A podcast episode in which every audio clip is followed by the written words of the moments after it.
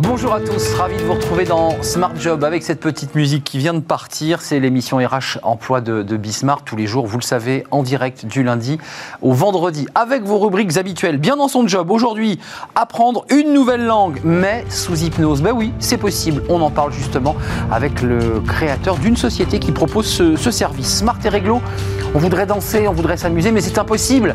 Toutes les discothèques sont fermées, c'est 1600 discothèques qui ont tiré le rideau. On fait le point avec euh, Lise Leborg, notre avocate, pour savoir bien quelle est la situation de ces entreprises. La pause café avec Fanny Griesmer, ben, l'environnement de travail, c'est le bureau. Quand on est dans un bureau un peu gris, un peu triste, est-ce qu'on est plus performant? Ça, c'est une question. Fanny Griesmer sera là pour la pause café. Elle nous dira tout. Et puis, on s'intéresse aujourd'hui dans le cercle RH, eh bien, la situation des restaurateurs, elle est directement liée d'ailleurs à celle des discothèques, des restaurateurs, eh bien, qui font euh, grise. Euh, C'est la grande dépression. Euh, que font-ils Comment font-ils pour s'organiser, pour continuer à garder l'espoir? On fera le point. Ce sera dans notre débat dans quelques minutes. Et puis pour terminer, fenêtre sur l'emploi avec Amélie Favre-Guittet. Oui, oui, c'est le moment des stages, c'est la ruée vers les stages. Conseils pratiques et puis les erreurs à éviter. Ce sera à la fin de notre émission. Tout de suite, bien dans son job, on se met sous hypnose.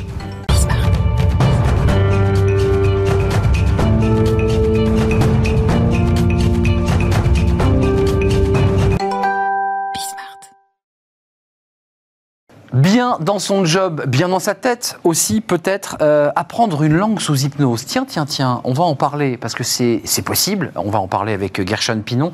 Bonjour, vous êtes psychothérapeute et cofondateur d'Hypnoledge Ouais, avec deux associés, hein, c'est bien cela. Vous êtes trois dans cette structure. C'est marié, l'apprentissage des langues, pour le dire simplement. Avec l'hypnose. Euh, comment vous est venue cette idée incroyable? Parce que l'hypnose, on le fait pour arrêter de fumer, pour les phobies en avion, pour plein de choses. Je ne connaissais pas pour les langues. L'hypnose, on le fait évidemment dans un domaine psychothérapeutique, mais on le fait également dans l'accompagnement de sportifs, en termes de préparation mentale. En fait, si vous voulez, je pense que dès qu'on comprend que l'état d'hypnose que l'on cherche à créer est un état qui vise un état optimisé de la conscience en vue d'optimiser certaines ressources, comme pour arrêter de fumer, mais également des ressources de concentration, de motivation, d'attention, de focalisation, on comprend à quoi peut très facilement être utile l'optimisation de ces ressources, Alors, notamment l'apprentissage. Parce que vous êtes psychothérapeute, expliquez-nous en deux mots. Je, le connais parce que je suis passé par euh, des séances d'hypnose. Euh, c'est quoi? C'est la déconnexion des deux cerveaux, le cerveau de l'émotion et le cerveau de la raison. On les déconnecte? Alors, tout simplement, c'est un état dissociatif entre le conscient et l'inconscient. Ça veut dire qu'à un instant T, quand je suis sous hypnose, je suis à la fois là consciemment à pouvoir analyser, j'ai conscience de moi dans cet espace, sinon je serais dans un autre état, et également activer mes processus qui, eux, sont inconscients. Donc toute la machinerie qui est inconsciente et qui pilote un grand nombre de données. Et alors vous n'êtes pas sous hypnose, hein, Gershon, là? En fait, toute la journée, on est un peu sous hypnose.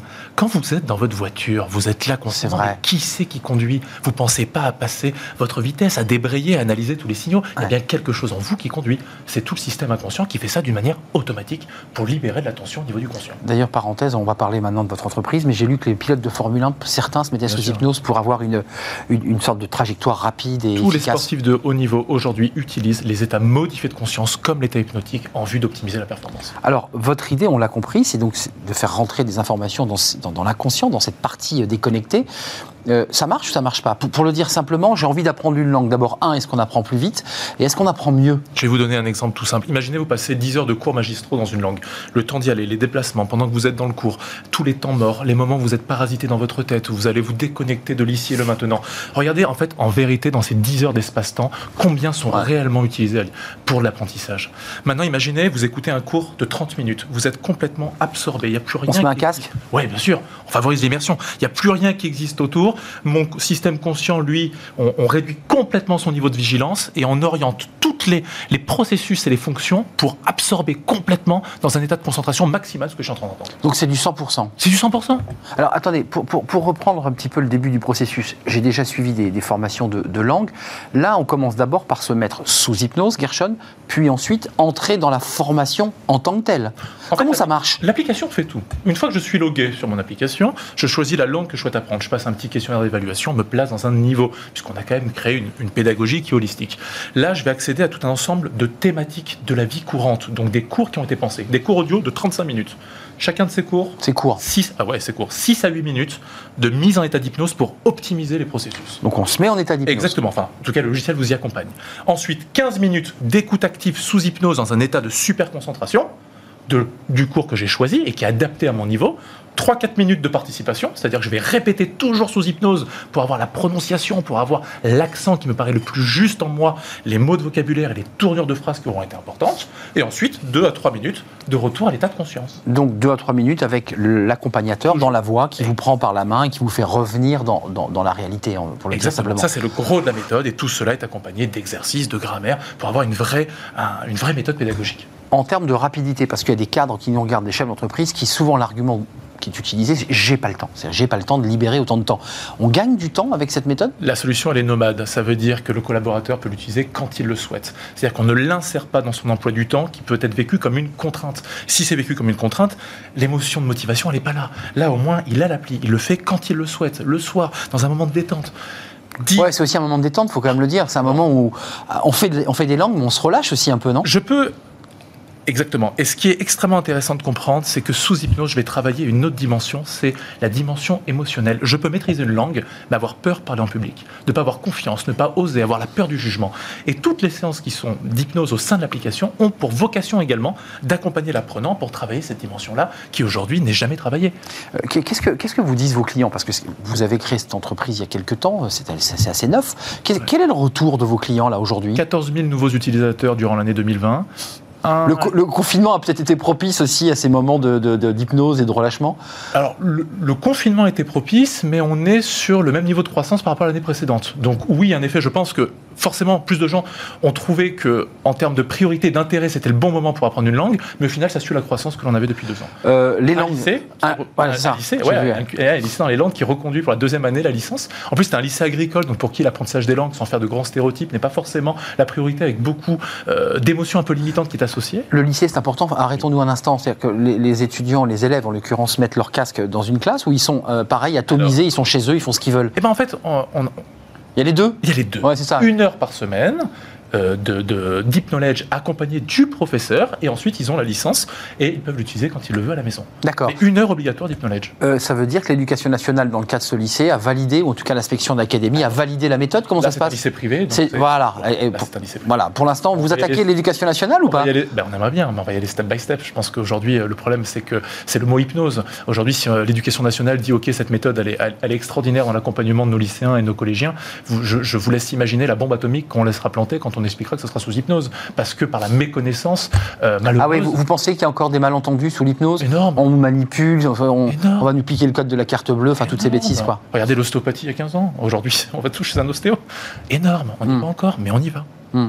Euh, l'hypnose, euh, pour apprendre, les clients vous disent Moi, j'apprends plus vite, ça rentre plus vite, parce que je me souviens d'expériences quand j'étais étudiant où on nous disait Si tu écoutes, tu enregistres ton cours et tu l'écoutes la nuit, euh, par le sommeil, tu ingurgites plus vite tes cours. Donc, on n'était pas très très loin de cette méthode. En fait, c'est un gros raccourci de pensée. C'est juste de dire que la nuit, le cerveau restructure les informations qu'on a passées dans la journée. C'est ce qu'on dit. C'est un raccourci de pensée. C'est-à-dire qu'il y a une réorganisation dans la nuit. La l'idée de l'état d'hypnose, c'est au contraire d'optimiser l'attention, la mémorisation et la concentration en vue et l'ensemble des en vue d'être une éponge qui absorbe et qui va structurer dans sa tête les circuits neurologiques propres à la nouvelle langue. On apprend une nouvelle langue, on n'est pas un Français qui va devoir traduire pour apprendre une langue. Au contraire, on, permet à l'apprenant d'apprendre une nouvelle langue comme sa langue maternelle. Les langues, c'est quoi? Espagnol, anglais, russe, euh, chinois Comment on fait? Espagnol, italien, allemand, français pour le marché anglophone et euh, le mandarin, donc le chinois, qui est en cours de construction et qui devrait arriver dans le premier trimestre. Le mandarin, parce qu'on dit que c'est une langue qu'on ne peut plus apprendre après 40 ans. Ça vous le confirmez ou pas? Eh ben, moi, je dis au contraire que c'est une langue qui est extrêmement imagée et qui est extrêmement basée sur deux sens qui sont importants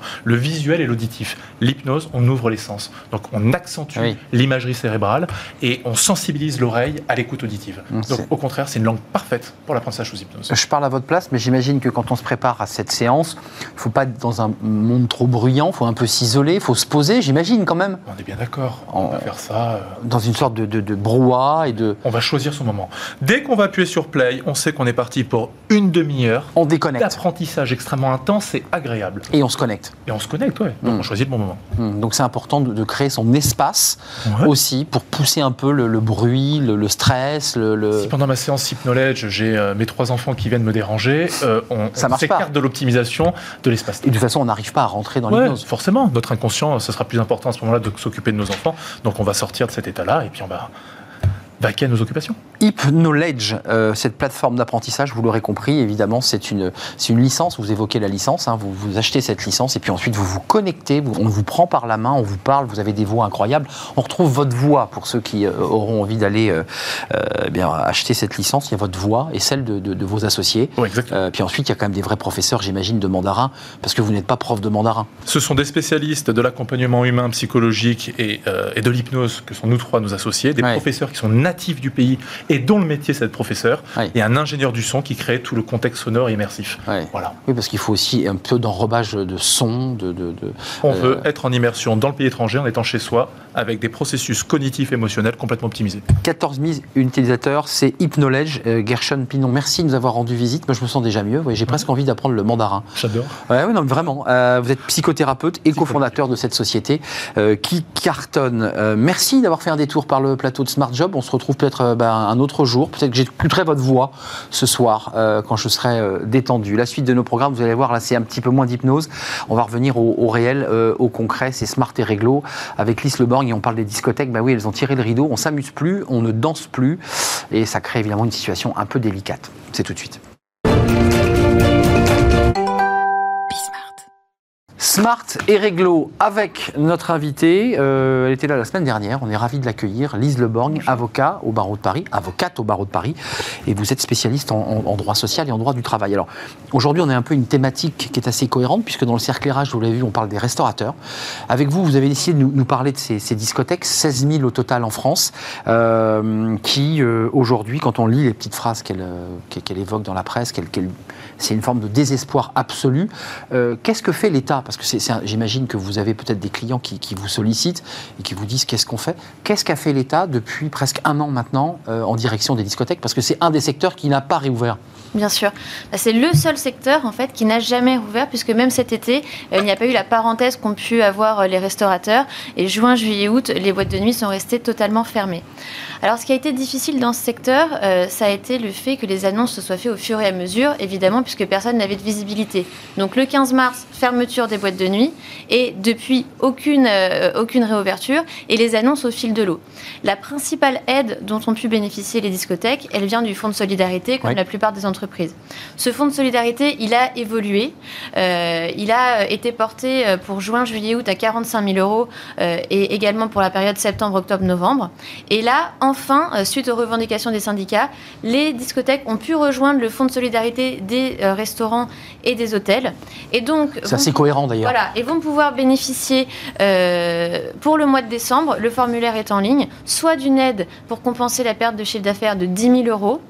euh, La soit- classique que les restaurateurs voilà, avaient. Soit de, le 20% de la- de- du chiffre d'affaires euh, Mmh. 2019 Par dans la à- limite de 200 000 euros. Mmh. Donc c'est ce nouveau fonds de solidarité dont désormais les discothèques vont pouvoir bénéficier et malheureusement certainement pour en- encore plusieurs mois puisque euh, la rouverture annoncée c'est plutôt pour cet été s'il y en a une. Voire septembre. Voilà. Euh, Il y a eu des licenciements ou pas? Parce qu'on on va le voir dans la restauration, c'est un secteur qui paradoxalement ne fait pas encore beaucoup de faillites. Mm. On maintient des salariés, j'ai sous perfusion. On a licencié dans les discothèques parce qu'il y a beaucoup de prestataires, on le sait, de, de salariés qui ne viennent travailler que le week-end. Euh, c'est des emplois parfois précaires, qui sont des vigiles, de la sécurité, du bar. Comment ils ont fait? Comment ils se sont organisés?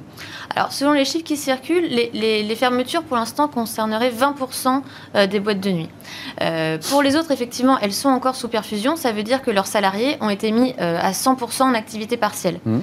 Cette activité partielle, euh, elle est prise en charge de manière favorable par l'État, Mhm. puisqu'on est à 70% du salaire brut pour les salariés, donc 84% de leur net. Et les, On est toujours sur cette formule-là. Voilà, hein. Ça devait baisser, mais ils l'ont formule, prolongé. ça reste, et d'autant plus pour les secteurs qui sont fermés. Et cette prise en charge est remboursée à 100% par l'État. Néanmoins, ça reste à la discothèque d'avancer les fonds. Euh, et donc, euh, au mois, le mois, euh, le déficit commence à se creuser. Ah oui. D'autant plus que les aides sont en décalé. Donc, on a cette aide principale de l'activité partielle pour le personnel. Et puis, malheureusement, on a constaté des fermetures. Donc, vous avez eu le, le VIP Room qui a fermé. Oui. Et on a l'annonce là de- du tango à Paris dans le Marais qui est également en train de fermer. Pourquoi? Parce que même avec cette prise en charge de- du personnel, bah, les, les charges fixes continuent de Bah, courir. les loyers. Et puis, ben, les, gérants surtout doivent vivre. Bah, bien sûr, bien sûr. Et il y a la question des loyers, des bailleurs, évidemment, qui réclament des loyers mensuels. J'imagine que ces discothèques sont, on, loue un bail euh, commercial. Bien sûr. Donc, euh, comme les restaurateurs, euh, il y a eu de nombreux contentieux avec les assurances, avec des plateformes qui se sont mises en place pour faire des audits des contrats d'assurance et voir si les clauses de force majeure pouvaient rentrer en vigueur, est-ce que l'assureur devait intervenir ou non. Donc, on est exactement sur les mêmes problématiques que les restaurants. mais malheureusement, les, les discothèques ont eu moins de visibilité dans les médias. Peut-être parce que par rapport au commerce essentiel, euh, bah, la fête, c'est peut-être l'extrême inverse, dans, en tout cas quand on est dans la crise. Et puis on commence à se rendre compte petit à petit que la fête manque, que peut-être finalement la fête aussi. Bah, vous avez vu, ils s'en fait, fait d'ailleurs des, clandestines, puisque pour le coup, il n'y a plus d'espace pour aller faire la fête. Exactement. Bah cet été, d'ailleurs, ça a été un véritable crève-cœur pour les, pour les propriétaires de discothèques, puisqu'en fait, il y a eu beaucoup euh, d'apprentis euh, responsable des fêtes, avec euh, des fêtes euh, clandestines, mais aussi des restaurants qui se sont transformés en bar de nuit. Et donc finalement, c'était les derniers laissés pour compte, ceux qui avaient une classification P avec une piste de danse et qui, eux, ne pouvaient pas rouvrir. On nous laisse mourir dans la différence. Donc vous nous dites l'état des lieux aujourd'hui, et ça peut encore évoluer, que une partie de la profession tient le coup, s'accroche et continue le chômage partiel, mais déjà des sociétés ferment, déposent le bilan. Nous sommes d'accord. Sur 300 sur 300 euh, dépôts de bilan. Euh, par rapport à 1600. Sur 1600, ce qui est beaucoup quand même. Hein. Euh, c'est plus de quoi 25% presque de la. De, la D'accord. Un dernier mot, parce qu'il y a quand même l'idée de continuer à vivre après septembre, cet été, puisque c'est ce qui est évoqué. ils étaient prêts, ils avaient quand même fait des, des, mesures draconiennes en termes de protocole. Jusqu'où ils sont prêts à aller, à tester leurs leur clients avant d'entrer? Enfin, ça, ça, ça c'est plus une nuit de, de danse, là, c'est une journée entière pour vérifier tout le monde. Alors, la, limite, c'est d'avoir euh, une, jauge d'entrée qui permette d'être rentable. Ce qui bah une boîte de nuit euh, nécessite que la distanciation physique est difficile à tenir. En revanche, effectivement, il y a un protocole qui a d'ores et déjà été euh, mis en place, enfin qui, qui, a été négocié, qui est prêt avec le gel hydroalcoolique, les verres à usage unique, potentiellement même entre certains espaces des, vitres. Des vitres. néanmoins, pour l'instant, bah, ça n'a jamais donné lieu à une fiche métier comme on a pu le voir sur pour les autres. Il n'y en a pas pour l'instant, d'accord. Voilà, ça n'a pas encore été institutionnalisée.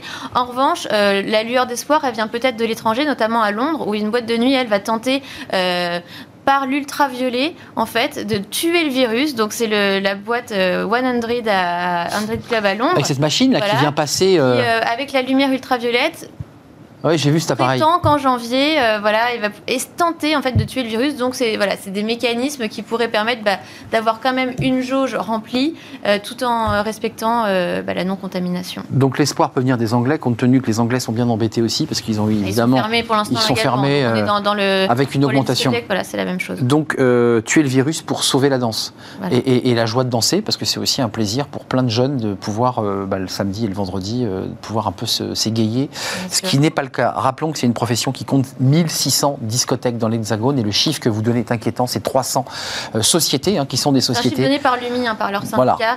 Euh, qui était venu sur le plateau. Voilà, et qui effectivement euh, les accompagne pour les négociations de l'activité partielle. Avant de nous quitter, juste un mot, là c'est l'avocate, quand on a été licencié d'une discothèque euh, pour motif économique, on peut reprendre un emploi immédiatement Comment ça se passe euh Alors même si vous êtes en activité partielle, partielle même en partielle Vous pouvez travailler en parallèle, sauf si vous avez une clause d'exclusivité. D'accord. Ce qui est quand même rare dans ce milieu. Oui, je pense. Euh, donc vous pouvez totalement cumuler si vous trouvez un autre emploi, mais effectivement dans le milieu actuellement les offres... Oui. Ou dans un secteur dans parallèle. Secteur, notamment sur les secteurs en tension, ça a même été encouragé. Dans ce cas-là, vous cumulez votre autre salaire et l'activité partielle. Et si vous êtes licencié pour motif économique, si jamais la, boîte de nuit rouvre cet été, vous avez une priorité de réembauche. D'accord. Donc surtout faire savoir à la discothèque que vous tenez à être réembauché. Et puis en cas de licenciement pour motif économique, il y a un accompagnement avec soit un contrat de sécurisation professionnelle, soit un congé de reclassement selon l'effectif de la, de la boîte de nuit. Je vais vous dire, parce qu'en fait, il n'y a pas de PSE qui s'engage dans une boîte de nuit. Enfin, en général, c'est des en licenciements. Général, on est euh, plutôt sur des TPE, donc effectivement, euh, les effectifs ne sont pas atteints pour qu'on ait un PSE, donc mm. on part sur un, un, contrat de sécurisation professionnelle et c'est Pôle emploi qui prend le relais. Voilà, bon, mais écoutez, c'est des salariés en tout cas qui sont inquiets aujourd'hui pour ceux qui sont encore dans les discothèques à attendre la réouverture, puis d'autres ont déjà perdu leur job. Euh, et recherchent un boulot évidemment. Merci Lise Leborg d'être venue nous, nous, éclairer sur ce, bah, petit, secteur dont vous avez raison, dont on ne parle pas beaucoup. On parle beaucoup des restaurateurs et on va encore le faire aujourd'hui, mais trop peu des discothèques. Avocate au barreau de Paris, spécialiste en droit du, travail. Euh, eh bien, vous allez revenir nous voir, j'en suis sûr, pour d'autres dossiers. La suite de notre programme, c'est la pause café. On va faire une petite pause. Euh, oui, travailler dans un bureau un peu gris, un peu terne, sans plante verte, est-ce que ça nous rend euh, bah, meilleur? Est-ce qu'on produit plus? Bah, C'est pas sûr. Fanny Grisper nous explique tout. Fanny Griesmer, euh, bah, l'image déjà vous avez mis beaucoup de couleurs alors qu'on va parler des bureaux un peu gris, des bureaux un peu ternes. Euh, comment ça se passe? Est-ce qu'il y a un, lien euh, entre la déco de notre bureau et notre performance? Est-ce que lorsqu'on n'est pas dissipé, on est performant ou est-ce que justement au contraire, quand on est bien dans son environnement, bah, on se dit tiens je vais, je vais encore plus donner? Comment ça se passe? Bah, C'est justement toute toute la question, l'objet de mon enquête. En tout cas, euh, je vais vous planter le décor. Euh, Bruno Le Maire, le ministre de l'économie, des finances et de la relance, qui vient de publier L'ange et la bête, mémoire provisoire chez Gallimard. Son onzième livre, le troisième depuis qu'il est à Bercy. Donc, ministre essayiste. Dernier livre qui est un Des récit en coulisses, gros succès. Euh, dernier livre donc euh, sorti le 14 janvier dernier, donc tout récent. C'est un récit en coulisses des trois premières années du quinquennat. Un ouvrage sur la gestion de l'épidémie de coronavirus. 352 pages tout de même, parmi lesquelles un passage dans lequel il épingle ouvertement les aménagements des ministères. Oui, des ministères trop beaux si beau que cela nuirait au travail selon lui. On Il raconte des scènes, ça doit être assez savoureux, où les conseillers se battent pour avoir les bureaux avec le plus de dorures. je ne sais pas s'ils se prennent en photo, ils prennent des selfies dans les bureaux. En tout cas, peut-être que vous, hein, vous n'avez pas du tout ce problème-là, vous vous battez plutôt pour être à côté de la fenêtre ou d'avoir un ordinateur qui fonctionne correctement. Bref, Bruno Le Maire est revenu sur ses critiques ouvertes au micro de France Inter. Je le cite, quand vous êtes écrasé par un plafond de dorure et que vos bureaux sont compliqués, que pour retrouver un conseiller, il faut arpenter quatre couloirs, tourner cinq portes, toutes décorées avec des stucs, je ne pense pas que ça favorise un travail efficace. Voilà ces mots. Alors je ne mmh. sais pas ce que vous en pensez. Est-ce que les dorures empêchent de travailler? En tout cas, j'en suis arrivée à me poser cette question. Est-ce que l'on travaille mieux finalement dans un bureau sinistre? Le confort et le luxe seraient-ils contre-productifs? En somme, est-ce que la décoration influence notre manière de travailler? Mmh. C'est un peu l'ambiance Google aussi qui vient contredire tout ça, les petits fauteuils rouges, le baby-foot, euh, exactement. le, hamac. assez peu d'études, je ne vais pas vous le cacher, sur la décoration et euh, la performance au travail. En revanche, euh, cette étude, OpinionWay de 2016 pour euh, CDNB, sur la relation entre l'espace de travail et le bien-être des salariés, donc plutôt au global. Euh, une influence majeure sur la performance et le bien-être. En tout cas, 92 personnes des personnes interrogées estiment qu'il y a un impact majeur sur la capacité à se concentrer, 89% sur la productivité, 74% sur la créativité. Bon, c'est vrai que travailler sur un coin de table quand vous avez euh, un collègue à moins d'un mètre qui est en train d'engloutir sans scrupule un hamburger devant son écran mmh. d'ordinateur, ça ne favorise pas forcément euh, la capacité de concentration. La petite odeur de, de, graillonné qui, agace, en plus, en général. La pause déjeuner est un sujet aussi. Et la boîte qui sent mauvais dans la poubelle. Il faudra en parler de cette pause déjeuner ou du déjeuner à table. Euh, en tout cas, l'aménagement, c'est une chose, la déco, c'en est une autre. Euh, j'ai parcouru pas mal de sites de décoration ce que j'ai pu lire, c'est que un environnement cosy rendrait effectivement plus productif, un décor plus attractif et donc plus stimulant. Quatre critères majeurs à retenir l'environnement sonore, oui c'est important, difficile à maîtriser euh, en open space hein, quand même. L'éclairage, la configuration générale de l'espace et les couleurs. Le bleu, le vert favorisent la concentration, quand la couleur jaune, elle serait plutôt associée à l'innovation et la créativité. Et pour le rouge, si vous vous posez la question, c'est plutôt l'effort physique. Mmh, c'est ça, oui, c'est les, les couleurs ont un sens. Il y a, quand même, le, on l'avait reçu d'ailleurs, vous vous souvenez, la plante verte. L'idée que on aménage aussi en, mettant un peu de vie autour de nous. Bien, pas bien, utile, bon pour la santé Apparemment excellent pour la santé, effectivement. La nature et ses bienfaits jusque dans le bureau. Plusieurs études confirment euh, que le simple fait de poser une plante verte sur votre bureau permet d'être plus productif, plus 15% tout de même. Hum. Et, euh, et ça va même au-delà cela ferait baisser le taux d'absentéisme, moins 10%. Ah, on s'y attache, c'est ce la petite bête. dit en tout cas une étude norvégienne. Oui, à condition d'en prendre soin. C'est ça, on s'y attache. Voilà. Et si on mettait un poisson rouge, on l'oblige de venir tous les jours pour le nourrir. Donc, euh, Aussi. aucune possibilité d'absentéisme. Vous n'avez pas évoqué la question du poisson rouge sur le, le bureau? Pas du tout, mais certains amènent déjà leur, euh, leur petit cocon au bureau. C'est vrai. En télétravail, c'est un petit peu plus compliqué parce que certains ont dû créer un espace de bureau. Preuve que la frontière entre la vie pro, la vie perso nous amène quand même à recréer un espace euh, de travail euh, bien défini chez soi. Oui, c'est vrai que vous l'avez mis dans le contexte de on va au bureau, ce qui est très différent, j'imagine, que quand on est chez soi. Les cartes sont un peu rebattues. Bah oui, On a d'ailleurs euh, reçu pas mal de sociétés de réaménagement de bureaux. c'est vrai. Il y a encore pas mal de choses à faire. Enfin, chez soi, on est censé être bien dans son environnement. Normalement. Normalement. ont profité du confinement pour, pour euh, petit rouleau de peinture euh, Ouais, pour se réaménager leur espace. et acheter des plantes. Euh, tous à vos plantes vertes, hein, non pas tous à vos cassettes, mais tous à vos plantes vertes, parce que ça fait du bien au bureau. C'est joli. Et c'est joli et c'est bon pour la planète. Merci Fanny. Merci On se retrouve de- demain pour une nouvelle petite pause café. Euh, je ne sais pas de quoi vous nous parlez, mais vous êtes en train de turbuler comme Ça chaque bouillonne. jour. Ça bouillonne. Merci Fanny. On se retrouve demain. Tout de suite, c'est notre pause, juste après notre cercle RH. On va rester cohérent par rapport à ce qu'on évoquait sur les discothèques. On va parler des restaurateurs. Ils sont dans une très grande dépression, une crise économique sans précédent. Certains s'organisent, cherchent la solution, mais c'est vrai que la situation eh bien, est complexe aujourd'hui pour ce secteur d'activité. On fait le point tout de suite avec mes invités. Euh, petite pause et on se retrouve juste après.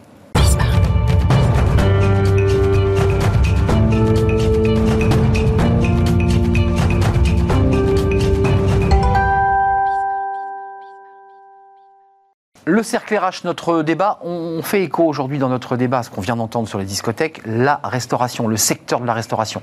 C'est évidemment euh, des milliards d'euros perdus depuis presque un an, ce sont des salariés qui sont au chômage partiel, c'est un patrimoine, un savoir-faire culinaire, c'est un pan euh, bah, notre vie quotidienne qui bah, a disparu depuis le mois de mars, avec des intermittences, puisqu'on l'évoquait tout à l'heure, une petite réouverture pendant l'été, puis de nouveau le coup près est tombé, avec des salariés, avec des chefs d'entreprise qui aujourd'hui sont, euh, bah, pour, le dire simplement, euh, dans l'inquiétude, dans l'expectative, et qui attendent de savoir comment les choses vont, évoluer. On fait le point avec mes, invités.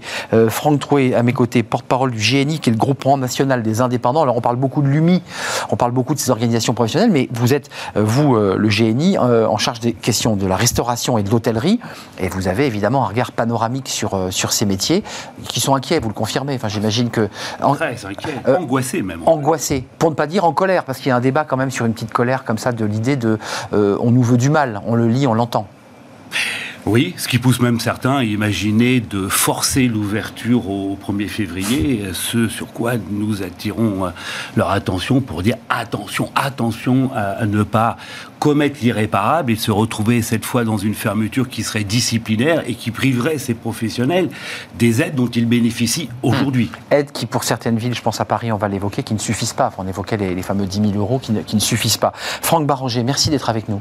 Vous êtes euh, un homme de l'ombre parce que vous êtes à la tête d'un groupe de, de restaurants, mais c'est vous qui faites la cuisine, vous êtes le, le- le- le chef. Oui, ouais. Euh, donc vous êtes euh, en, en backup. Euh, je les cite vos restaurants parce que j'en connais quelques-uns et c'est une cuisine savoureuse, une cuisine à la, à la fois du terroir avec des produits simples qui sont bien travaillés. Euh, la Pantruchoise, Caillebotte, Belle Maison, Coucou. Vous en êtes alors, à la fois le chef cuisinier puis vous êtes associé avec des inquiétudes, j'imagine, et on va en parler avec vous parce que vos restaurants sont fermés, mais, mais, mais vous faites de la livraison avec du click and collect. Exactement. Donc vous essayez de continuer à servir des clients et euh, à les nourrir. Oui, ouais, tout à fait. On a, on a, mis, en, on a mis en place euh, cette formule-là à la sortie du premier confinement. Et évidemment, on l'a euh, remise en activité à la fermeture des restaurants en, en novembre. Quoi. On parlera, on parlera des aides aussi, parce qu'il y a quand même tout un débat administratif, euh, Ouais. des- des- beaucoup de papiers à remplir, beaucoup d'administratifs. Et on va en parler aussi avec Laurent Poirot, euh, directeur financier groupe Clave euh, Tribeca. Euh, alors vous venez de la banque, hein, parce que vous n'êtes pas un chef cuisinier. Euh, vous êtes arrivé en 2017 dans ce groupe, qui est un groupe, un, un groupe costaud, hein, euh, qui a été créé par Laurent Villa. Euh, il y a 10 restaurants dans toute la France, bientôt 15, c'était les prospectives. J'imagine que tout ça est à l'arrêt. Exactement. Euh, Aujourd'hui, on a dû euh, mettre euh, en stand-by plusieurs projets d'ouverture, puisque le contexte en fait est, est pas clair et pas euh, est pas pertinent pour nous. Euh, on veut pas ouvrir en fait dans un dans un dans une période où on risquerait d'être à nouveau refermé ou de subir à nouveau euh, une, euh, une phase de, de- de couvre-feu. Euh, donc, on préfère euh, prendre du temps pour terminer ces, euh, ces chantiers, quitte à les retarder euh, en termes d'ouverture. On attend d'avoir une visibilité qui soit vraiment beaucoup, beaucoup plus claire, ce qui n'est pas le cas aujourd'hui. Vous êtes une belle ETI, hein, c'est 500 salariés euh, dans ce groupe, Mm. qui aujourd'hui sont dans quelle situation vos salariés? Euh, Parce que j'ai vu qu'il y avait des usines aussi agroalimentaires, puisqu'il faut fournir un certain nombre de restaurants. Euh, on va en parler. Chômage partiel pour la plupart? C'est ça. Tous nos salariés aujourd'hui dans la restauration sont au chômage partiel. Ils sont tous en arrêt. Euh, on, est, euh, on est un peu inquiet pour vous dire sur la phase de reprise parce qu'on craint qu'il y ait euh, un état psychologique qui soit pas au top lors de la reprise. et que les gens ne se ruent pas forcément. Exactement. Certaines personnes vont peut-être refuser de retourner au travail parce qu'ont ont eu le temps de réfléchir à, à une réorientation. Enfin, on peut tout envisager. Et puis après, vous avez les gens qui, qui subissent cette période-là de manière un peu plus forte que, que d'autres et qui, qui auront peut-être un peu plus de mal à reprendre le, le chemin du travail. Je suis un peu inquiet par rapport à ça, sur cet aspect psychologique de la reprise. Vous- vous aussi sur cette question-là, parce qu'après je me tournerai vers, vous, mais euh, vous, vous évoquez, un, l'hypothèse que des restaurateurs qui sont à bout vont dire Moi, j'en ai plus rien à foutre, j'ouvre. Ça, c'est la, ça, ça, c'est la première option. Puis la, la deuxième, c'est de se dire Moi, j'ai respecté les règles, j'ai tout fait ça de très bien, sauf que les clients viennent pas. Quoi. Et que donc le, deuxième coup près, c'est qu'on me retire les aides, mais que j'ai pas les clients qui compensent. Et, et les salariés. Et les salariés, bien sûr. salariés vont reprendre le travail. Pour certains, ils ne sont pas venus dans nos établissements depuis le mois de mars dernier. Donc on les appelle, on, euh, voilà. On essaye effectivement de les appeler, on leur propose des formations pour garder le rythme. Vous savez, le métier de la restauration est un métier relativement difficile où la discipline est très importante. D'ailleurs, Métier difficile. le chef que vous êtes le sait très bien, on parle de brigade en cuisine, c'est un terme militaire, c'est dire ô combien la discipline est importante, mais lorsque vous êtes complètement libre de mouvement depuis plus de dix mois, que vous n'avez plus à vous lever le matin, parfois très très tôt, euh, que vous n'avez plus à respecter... On dit on se relâche un peu, quoi. Eh bien, ça va être très difficile. Permettez-moi de reprendre une expression de mes arrière-grands-parents. faut remettre le collier, comme on disait. Bah ouais. C'est très difficile. Ouais, le fameux coup de collier, ouais. Exactement. Ouais. Euh, je- dans- dans- vous, 500 salariés, donc on est, on est dans un groupe structuré. Combien de salariés euh, dans, dans ce Euh, 35. 35 salariés qui, pour le coup, continuez le click and collect. Vous en avez gardé toujours en Non. activité. Non, vous, vous êtes en cuisine, vous, vous- la tête dans le guidon. Ouais, en fait, nous, L'associé est à fond on est aussi. quatre associés. Euh, sur nos, on a quatre restaurants, on est quatre associés, deux en on est deux en cuisine et deux en qui salle. en salle, ouais. Donc euh, c'est quelque part une, une chance qu'on a saisie, c'est-à-dire qu'on peut faire fonctionner la vente à emporter, le click and collect et la livraison. euh, Sans avoir à s'appuyer sur les salariés. exactement. Donc pour nous, c'est hyper important. Effectivement, on a plein de copains qui sont obligés de faire revenir Bah des salariés pour bah, produire et euh, gérer la logistique. Et là, ça devient plus compliqué. Mhm. Nous, on a déjà cette chance-là d'avoir euh, un coût en moins Euh, euh, sur la, la- Vous, vous avez des loyers, vous avez des bailleurs, évidemment, et ces loyers, ils tombent tous les mois. Il y a des charges fixes, on l'entend chez tous les, les restaurateurs qui disent Mais attendez, les charges, nous, on les paye. euh, voilà. Et, euh, les, les- les charges, les, les déficits se creusent. Comment ça se passe? Est-ce que l'État, parce qu'on l'a vu aujourd'hui, on nous dit que les faillites sont bah, aussi faibles qu'il y a, il y a 10 ans, qu'il n'y a pas de faillite Ça veut dire que notre modèle de- de- bah, d'amortisseur social, d'aide, limite les faillites. Vous êtes d'accord avec ça ou pas? Si on parle simplement des loyers, franchement, c'est du cas par cas. Euh, Bah ouais. effectivement, nous, on- nous, nos quatre bailleurs sont des euh, privés, particuliers. Donc euh, c'est une discussion qu'on doit avoir avec eux à chaque fois. Euh, on peut comprendre aussi la difficulté de eux de leur côté. de Ils en ont besoin, ouais. Ils en ont besoin. Euh, c'est du cas par cas. Si on a un bailleur qui lui est euh, pris par un, euh, par exemple, il a acheté le, les murs et il a un emprunt en cours dessus, peut-être que lui peut négocier de son côté un rallongement, enfin un, un décalage ouais, de son bien sûr. Et d'être un zéro. Vous avez réussi ça Parce que c'est compliqué, ça, On est quand encore même. en train de discuter, c'est-à-dire qu'on le fait période par période. On a géré le dernier trimestre là avec nos bailleurs. C'est lourd. Euh, on en a deux qui ont accepté de nous faire un mois gratuit. Euh, donc C'est déjà ça. C'est déjà ça, bien sûr. Bah ouais. On en est très content et on est, on, évidemment, on a eu les appels pour le premier trimestre et là, on est en égo parce que euh, nous, on veut pas non plus avoir le, comment dire, on veut pas qu'on, s- on veut pas devenir des mauvais garçons, mais à la fois, on est en train d'essayer de sauver notre boîte. Bah ouais. Donc, euh, Bah ouais. compliqué ce discours. Et en fait, on nous laisse à nous le soin Bah, de débrouille- négocier. bah, débrouillez-vous. Hein. Ouais. Payez si vous voulez pas, puis après on verra bien. Prenez un avocat. C'est un peu le discours Bah ouais. qu'on donne. C'est terrible. Nous, nous- nous, on Ah, négocier de gré à gré. Hein. Exactement. Nous, on travaille euh, dans, dans, tout- dans plusieurs centres commerciaux, donc on est en contact avec euh, les plus grosses foncières qui peuvent exister. Je citerai pas les noms. Ouh Euh, elles avancent en ordre dispersé, hein, vraiment sur l'accompagnement des. euh, Ah ouais, ils n'ont pas la même stratégie. Euh, pour en citer une, parce qu'il faut la citer, c'est Compagnie de Falsbourg. Elle, elle a pris Hum. une posture qui est claire et, et précise. C'est l'annulation pure et simple des loyers pendant les phases de fermeture administrative que vous soyez un restaurateur, que vous soyez... Quel soulagement Voilà. Donc ça, ça c'est... Mais malheureusement, c'en est qu'un, puisque pour les autres, on a reçu euh, ben, les, les, avis de loyer où il fallait payer 100% du loyer, même pendant la phase de fermeture administrative. Il y a eu des cas où les avocats sont venus. Moi, j'ai des restaurateurs qui m'ont dit, le, le, type est venu et avec son avocat et avec ouais. un peu le couteau sous la gorge en disant, faut, faut payer là maintenant. Hein. Après, vous avez des, des propriétaires qui n'hésitent pas à engager des, des, démarches juridiques en envoyant des commandements de payer, etc. Euh, je pense qu'après, pour des petits restaurateurs qui sont pas habitués à cette démarche, ça doit être très, très... Euh, lourd très très lourd à, à, accepter. Mais nous, on a engagé des discussions avec euh, chacune de nos, de nos foncières, justement pour arriver à faire réduire ce loyer pendant les phases de fermeture administrative. Là, excusez-moi, c'est difficile de dévoiler les secrets d'une entreprise parce qu'on n'a jamais envie de dire que ma, ma boîte va mal, c'est compliqué, j'ai pas de trésor, mais là, on imagine que vous êtes en train de calculer serré. Comment ça se passe là, concrètement? Bah, Nous, aujourd'hui, on a, on a fait le nécessaire pour euh, demander toutes les aides qui existent, c'est-à-dire celle du Fonds de solidarité.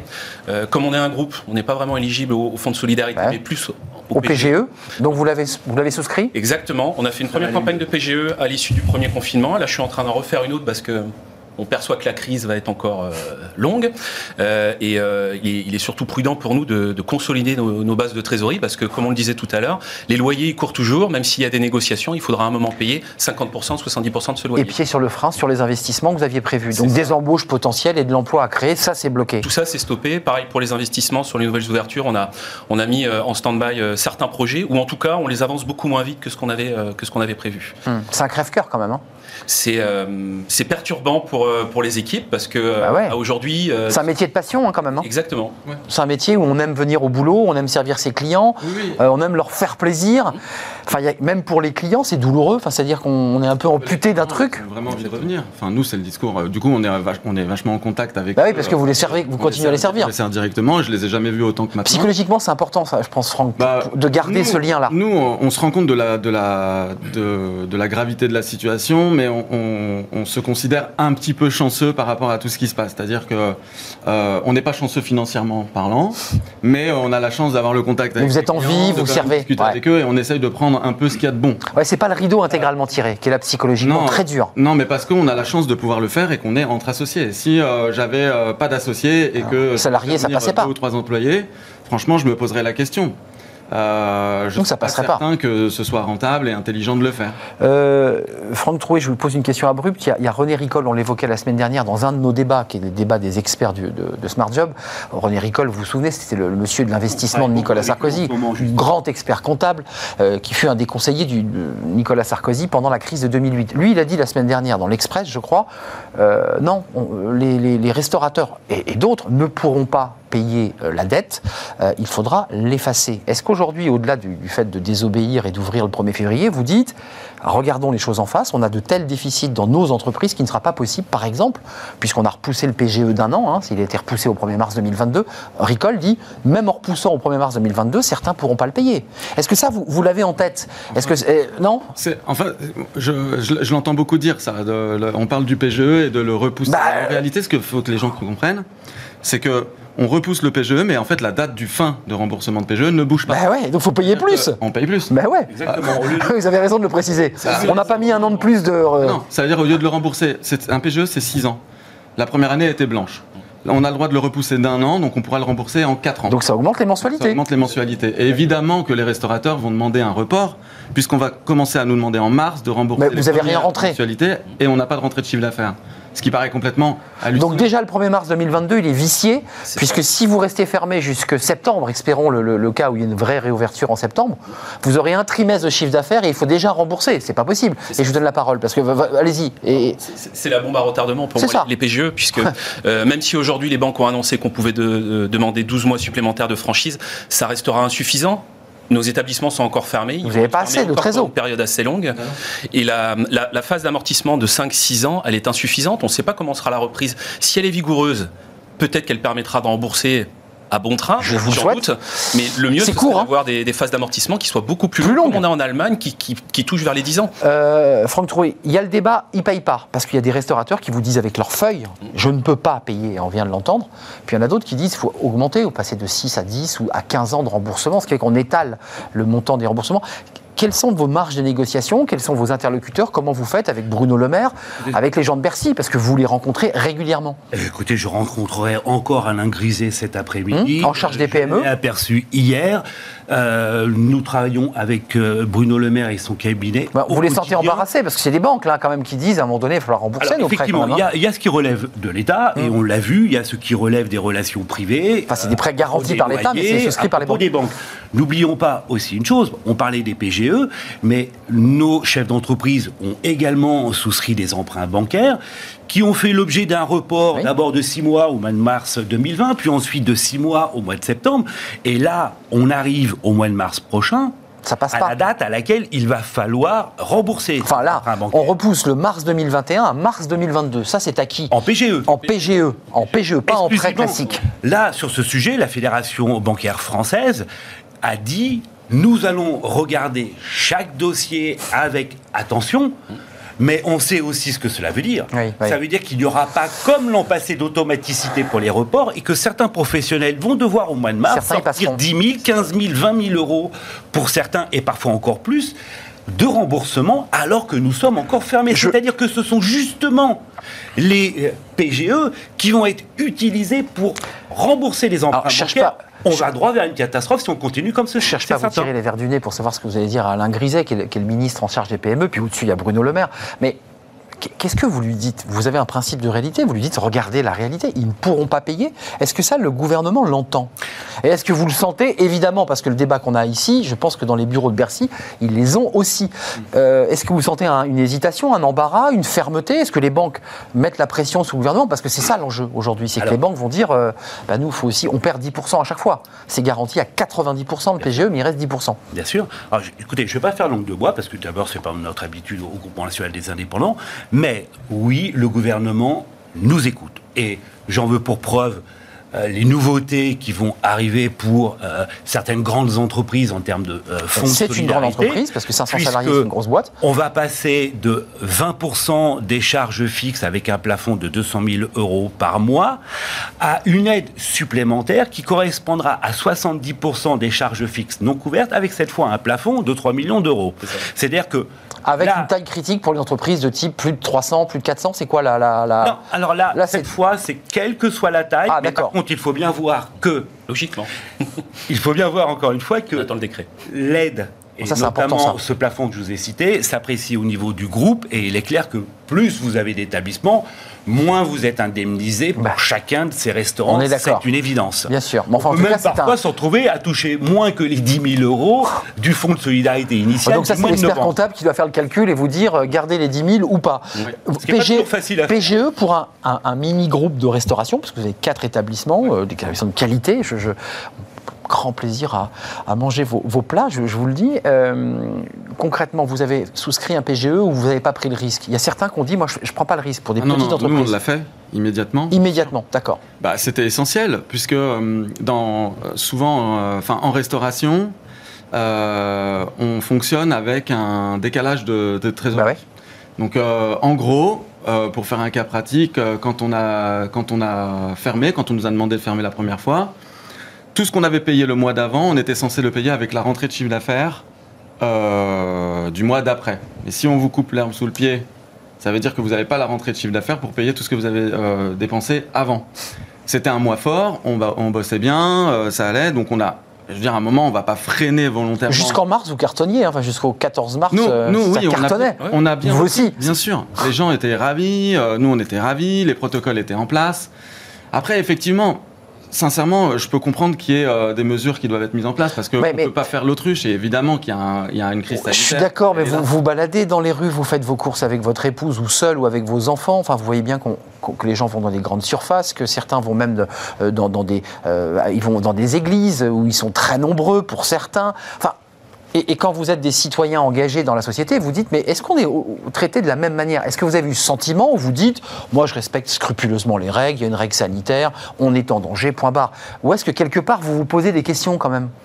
Là, je parle aux citoyens, parce que vous êtes Ouais. le directeur financier et juridique, mais vous êtes aussi un citoyen. Ben, on se pose des questions, évidemment, puisque d'autres établissements sont ouverts. Euh, les grandes surfaces, je crois qu'on n'ont jamais réalisé de- Bah, d'autant euh, bonne performance euh, avec la crise. Euh, on pourrait peut-être effectivement rouvrir avec des protocoles sanitaires euh, un peu pointus. euh, et de toute façon, toute la profession de la restauration, à tout moment, à respecter place des nouveaux protocoles. Donc il y a une certaine euh, rigueur qui, euh, qui est en place dans la Ouais. profession. Donc une certaine injustice. Enfin, en en tout cas, pour certains, il y a quand même l'idée qu'il y a une forme d'injustice. On les laisse pas bosser, quoi. Je voudrais bien réagi- réagir sur cette injustice parce qu'effectivement, elle est profonde. Et je, je vais expliquer comment elle se, euh, comment elle se crée cette injustice. C'est que on vient systématiquement dire aux restaurateurs chez vous. C'est pas possible parce que il n'y a pas le port de masque. Alors que lorsque euh, les Français font du shopping, se promènent, Hmm. C'est vrai. ils portent le masque. Mais attendez, attendez. Moi, j'aimerais bien que l'on compare ce qui est comparable, parce que c'est pas du tout la même activité. Moi, j'aimerais que l'on fasse la comparaison entre le repas au restaurant et le repas à la table familiale ou le repas à la table avec les amis, où on ne porte pas Et de a. masque et on ne respecte aucun geste barrière. Vous savez, vrai quelque temps, je- j'en ai pour une minute trente. Une trente, Je vais bah, vous expliquer. Vous, aurez 45 secondes, monsieur. Alors ça ira. Voilà. Oui, mais il faut toujours demander plus. Bah, c'est comme avec Bah, le gouvernement. C'est classique. Euh, êtes un fin négociateur. il y a eu une suite. étude au mois de novembre qui est venue dire que euh, les restaurants étaient soi-disant des lieux de contamination et tout le monde s'est agacé avec ces études, avec cette étude, pardon, Ouais. en disant mais attendez, c'est une étude menée alors que nous Qui était aux États-Unis. et ferme. Qui était aux États-Unis, hein. Je Ouais. par- Oui, non, Ouais. mais je parle de l'étude française, Ah, française, parce qu'il y en a du une. professeur Fontenelle Ah oui, d'accord. qui a été réalisée lorsque nous étions en couvre-feu et même fermé.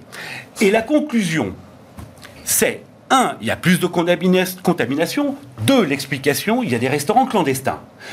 Ah, Comparons, comparons avec nos amis hollandais. Même étude, même résultat. Plus de contamination quand les restaurants sont fermés. Les amis hollandais, eux, qu'est-ce qu'ils disent? Bah, Finalement, l'encadrement du repas se fait mieux au restaurant, puisqu'il y a quelqu'un pour surveiller. c'est vrai. Et on vérifie Le que père les gestes barrières soient respectés. vous êtes devenu le père Fouettard, c'est-à-dire que vous êtes là aussi pour dire aux clients attention, nanana. euh, et quand on est chez soi, on se relâche totalement, faut le dire. Enfin, Alors, euh, bah, c'est sûr qu'à la maison, il y a moins de. Le protocole, il est respecté comme. euh, pas. Pas forcément. C'est ça, on est Et d'accord. On est en famille. Mais, euh, Et on est entre nous, bah, faut on le est dire. en famille, il faut pas non plus. euh, Bah, bien sûr. Euh, par contre, euh, au restaurant, effectivement, de toutes les façons, on est un peu garant de ce protocole-là, donc on fait Ouais. attention à ce qu'il soit respecté. Honnêtement, euh, ça s'est mis en place euh, progressivement, euh, mais sur les. À la fin, en réalité, tout le monde respectait le protocole. Enfin, je veux dire, on n'avait pas besoin de dire au client de porter son masque. C'est vrai. Et même sur la toute fin, les gens portaient leur masque avant même qu'on leur donne le premier plat. C'est-à-dire, non, mais c'était bizarre. C'est-à-dire que euh, Ouais, c'est c'était un- une nouvelle. Euh, c'est rentré dans les mœurs, ce qui n'était pas le cas dans le premier confinement où, globalement tout le monde se déplaçait sans masque, quasi, on allait en grande surface. Là, c'était une découverte. Maintenant, on est prêt. Euh, l'avenir, c'est quoi? Parce qu'il faut se tourner vers l'avenir. Il y a évidemment le rêve de réouvrir les établissements, c'est-à-dire avoir des gens en terrasse, de pouvoir les servir, de pouvoir développer votre groupe, et puis d'avoir des gens heureux, parce qu'après tout, c'est aussi de la joie d'aller manger au restaurant. Euh, c'est quoi C'est le vaccin? Enfin, je veux dire, Vous dites, bon, il y a, il y a- le vaccin nous sauve, quoi. Enfin, C'est ça, c'est ça, c'est ce qu'on est Là, euh, avec Franck. Moi, je lui disais mon souhait. Le... qui est votre patron hein, quel, euh, quel, quel est fondateur Non, j'ai discuté Ah, avec Franck. Franck, tout à l'heure. Il y a tellement de Franck là sur ce plateau. Exactement. Je, je lui disais, ce que je souhaite, c'est que finalement le- la crise sanitaire passe et que euh, les autorités nous disent rouvrez. Mais euh, qu'on nous donne une, euh, une deadline, c'est-à-dire qu'on nous dise vous êtes fermé jusqu'à fin mars, jusqu'à fin juin. Mais après, à promis. partir du moment où on ouvre, on ouvre de manière ferme et durable et qu'on ne nous remette pas dans des phases de couvre-feu. Ouais. Parce que si on, si on doit avoir Stop un couvre-feu à hein. 18h ou à 20h, Terrible. pire. on va perdre 40% de notre chiffre d'affaires quotidien. Le stop and go Et stop and go, il est, Ouais. il est, il est très très mauvais pour l'économie de, de la restauration. vos réserves. Les sociétés sont déjà, euh, sont déjà bien fragilisées quand même. par- 500 salariés avec des potentialités d'ouvrir, j'ai vu dans plusieurs autres Oui. villes, et pour l'instant qui sont au point mort. Vous, c'est pareil, 35 salariés qui bah, ont qu'une envie, c'est de revenir bosser. Euh, Oui, bien sûr. Nous, bah, c'est ah, voilà. facile de garder le 35 personnes. J'arrive à savoir. euh, 500, ça ce commence à être... viennent. 500, je ne suis pas sûr de les avoir au téléphone tout le temps. Mais, Ouais, mais vos 35, Euh, vous les connaissez 35, perso. passent- et ils passent quand même nous faire un coucou. Euh, Il y en a beaucoup qui habitent euh, Ouais. pas très loin parce que. C'est petite famille, hein, quand même, votre Ouais, euh, c'est vachement sympa. euh, Ouais. On sait, on sait euh, ce qu'ils deviennent. Euh, le seul truc qu'il faut, c'est, c'est important de dire ça, c'est justement le stop and go. C'est devenu un peu euh, euh, un vocabulaire un peu courant, mais euh, effectivement, c'est hyper important qu'on puisse réouvrir. On rouvrira de toutes les façons. Euh, je veux dire, à un moment, il faudra bien qu'on rouvre. Oui. Euh, Il va se passer mais ce qui est chose. important, c'est de ne pas refermer, parce que ce qu'il faut bien comprendre, c'est qu'en fait, on perd de l'argent à la fermeture. On perd de l'argent tout le temps. Mais à la Et la fermeture. grosse perte de- d'argent, C'est les stocks chaque Bah, c'est vos stocks, Bah, c'est. Euh, toutes les factures en fait qu'on a accumulées, qu'on doit payer, alors qu'il n'y a plus de rentrée d'argent. Quand on ferme, c'est là qu'on perd Ah oui, énormément la, d'argent. la trésor décalée dont vous, dont vous parliez tout à l'heure. Bah, bien sûr. Bah oui. Et c'est pour ça que tout le monde a contracté des PGE. Bah oui, bien sûr. Et donc, effectivement, régler ces fameuses factures. Je pense que euh, le souhait le plus, le plus cher de chaque restaurateur et hôtelier, c'est effectivement d'ouvrir le plus vite possible, mais surtout, surtout, de pouvoir. Mais qu'on vous dise pas un mois après. Eh bien sûr, c'est hyper important. Ça, c'est fondamental. Vous êtes d'accord Ça, c'est un élément que vous dites. Re- refaites pas une fermeture de mois en octobre parce que là, vous tuez la profession. Ça, c'est catastrophique. Voilà. C'est le D'autant stop. plus attention, n'oublions pas que lorsque nous allons ouvrir, on nous l'a déjà indiqué, nous serons encore tenus au respect du protocole sanitaire. Bien sûr. Mais surtout, nous serons tenus encore au respect de la distanciation sociale. Donc notre capacité d'accueil ne sera pas celle d'avant la crise sanitaire. Évidemment. Euh, chez certains de nos professionnels, le respect de cette distance d'un mètre entre les tables et entre les Mais certains ne pouvaient pas faire un chiffre d'affaires. C'est pas possible. C'est c'est 50% d'activité en moins. Je pense dans vos, un tiers. dans vos restaurants en particulier, s'il y avait des tables qui étaient assez proches les unes des autres, ça Ouais, devait bien être sûr, bah, compliqué. nous on a des bistrots. Ouais, Donc, euh, donc les- c'était- le principe même du bistrot, c'est. Bah, on est plutôt la hein. Convivialité. Bah ouais. euh, évidemment, maintenant, ça paraît être un- une ambiance euh, d'un autre monde. Hum, ça, on est très très éloigné, alors qu'en fait, on est très Alors, près chez vous. euh, bon, On se tient maintenant, chaud. euh, voilà, dans un premier temps, pouvoir accueillir les clients et puis euh, dans, Ouais. un, dans un temps très futur. Vous nous manquez, vous nous manquez. Voilà. Mm. Euh, vivement que vous réouvriez dans des conditions sanitaires qui soient saines, évidemment. C'est pas question de faire n'importe quoi.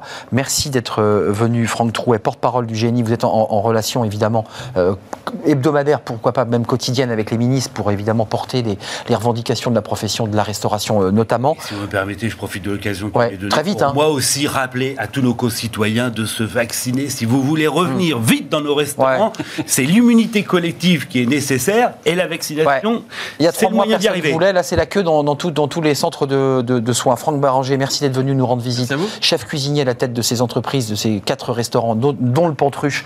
Euh, réouvrez vite, réouvrez vite, s'il vous plaît. Et puis, euh, évidemment, euh, le, euh, j'allais vous appeler Laurent Poirot, mais c'est bien Laurent Poirot, directeur financier groupe CLAF, Tribeca. J'ai pas cité les, les marques. Euh, Beef, Beef House, Tribeca, Beer and Beef. C'est 500 salariés Exactement. avec du potentiel de développement, mais qui pour l'instant est au point mort. Réouvrez vite. Euh, voilà, euh, on a envie de vous retrouver, d'aller manger dans vos établissements. Évidemment, c'était un plaisir. On espère euh, effectivement aller vous faire vacciner. Euh, c'est bientôt la fin de l'émission, ces fenêtres sur l'emploi. Ça va intéresser les restaurateurs, encore que c'est la ruée vers les stages. Bah oui, c'est le moment où on remet les stages là, euh, évidemment, et on prend des stagiaires. C'est un peu compliqué dans ce contexte. Et Amélie Favre-Guittet nous donne les, ses petits conseils pratiques. C'est tous les mardis, comme ça. Fenêtre sur l'emploi vous est présenté par Le Bon Coin, le bon partenaire de vos recrutements.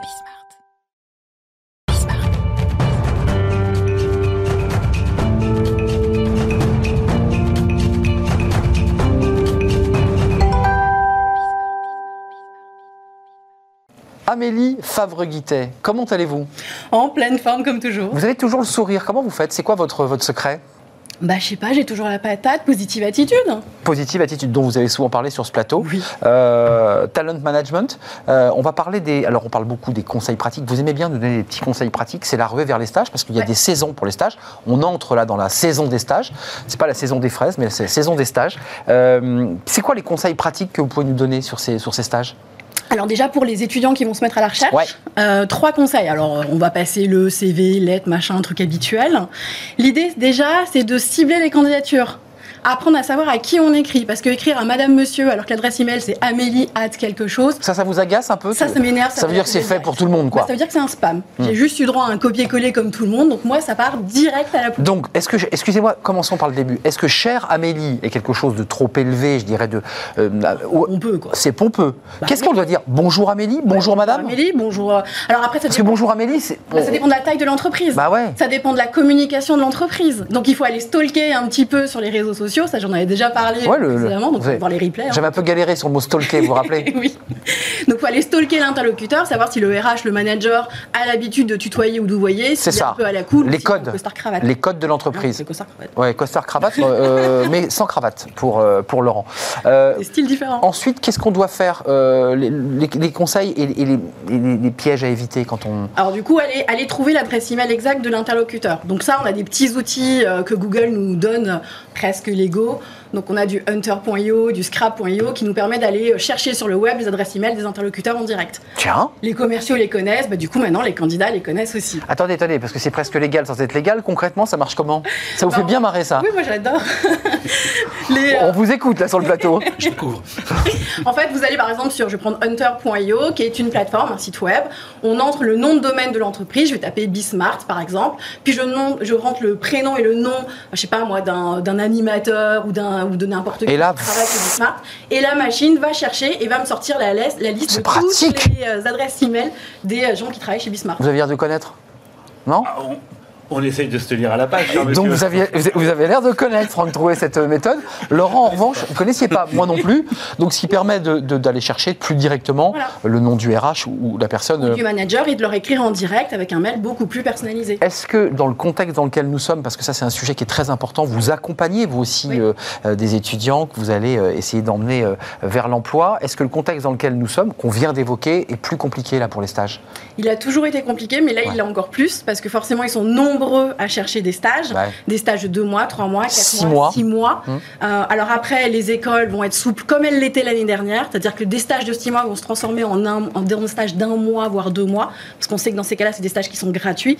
Donc les entreprises vont être beaucoup plus amènes d'accepter des stagiaires gratuits. Il y a eu tout un débat hein, à l'Assemblée nationale sur les stages, il y a eu des manifestations, ceux qui portaient le masque, parce qu'on utilisait les stagiaires parfois bah, euh, à des postes de salariés et que évidemment on n'est que stagiaire. C'est compliqué ce statut de stagiaire, parce qu'à la fois il faut apprendre le métier sans en même temps prendre la place d'un salarié. Comment, comment... C'est compliqué, mais c'est un tremplin, c'est un tremplin pour le stagiaire et c'est une Ouais. occasion pour l'entreprise de peut-être tester euh, le Oui. candidat, de voir s'il n'a pas envie de continuer derrière sur l'alternance, voire sur une première embauche. Donc ça permet aussi de préparer le terrain sans que ça coûte trop cher. Aujourd'hui, on peut pas demander aux entreprises de euh, mettre euh, des milliers d'euros sur la table pour recruter quelqu'un. C'est devenu, en fait, pour le dire à, à des chefs d'entreprise, à ceux qui, qui gèrent, je pense qu'à à Laurent Poirot, c'est devenu un peu incontournable le stage. quoi. C'est c'est un peu un, un galop d'essai. Exactement. Là, vous savez à peu près où vous êtes. quoi. 3-4 mois, vous voyez si la personne est à même. quoi. Voilà. Ouais.